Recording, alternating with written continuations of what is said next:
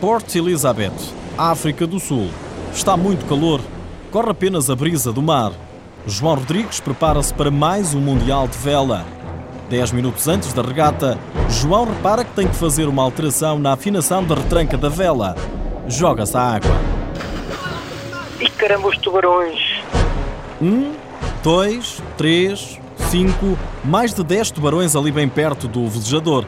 Esteve com eles cerca de 5 minutos dentro de água. E caramba, agora que me apanhou. Mas tudo não passou de um susto e João lá conseguiu resolver o problema. Se fossem condições normais de, de eu ver a bandeira que assinalava tubarões e ver os tubarões à volta, jamais me teria jogado à água. E apesar de tudo, ganhei! ganhou? ganhei! Deve ter sido da, da adrenalina. Esta é apenas uma das histórias mais bizarras da vida de João Rodrigues no mar. Natural da Madeira, passou a infância precisamente junto ao mar. Pai tinha já uma forte relação com os oceanos, desde pequeno.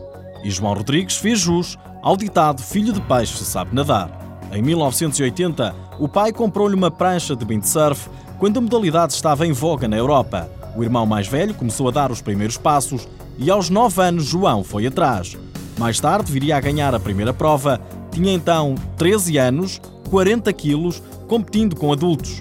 Uma prova ganha com sabor especial, não tivesse competido com o atual treinador. Atualmente, João Rodrigues é engenheiro mecânico, mas a vela continua a preencher a grande parte do tempo do atleta.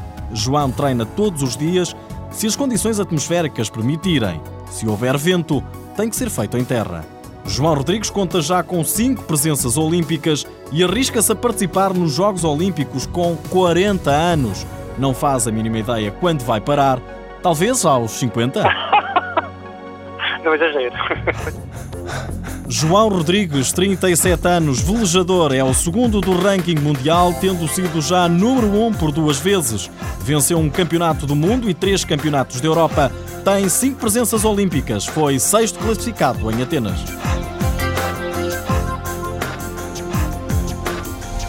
Apoio Instituto do Desporto de Portugal.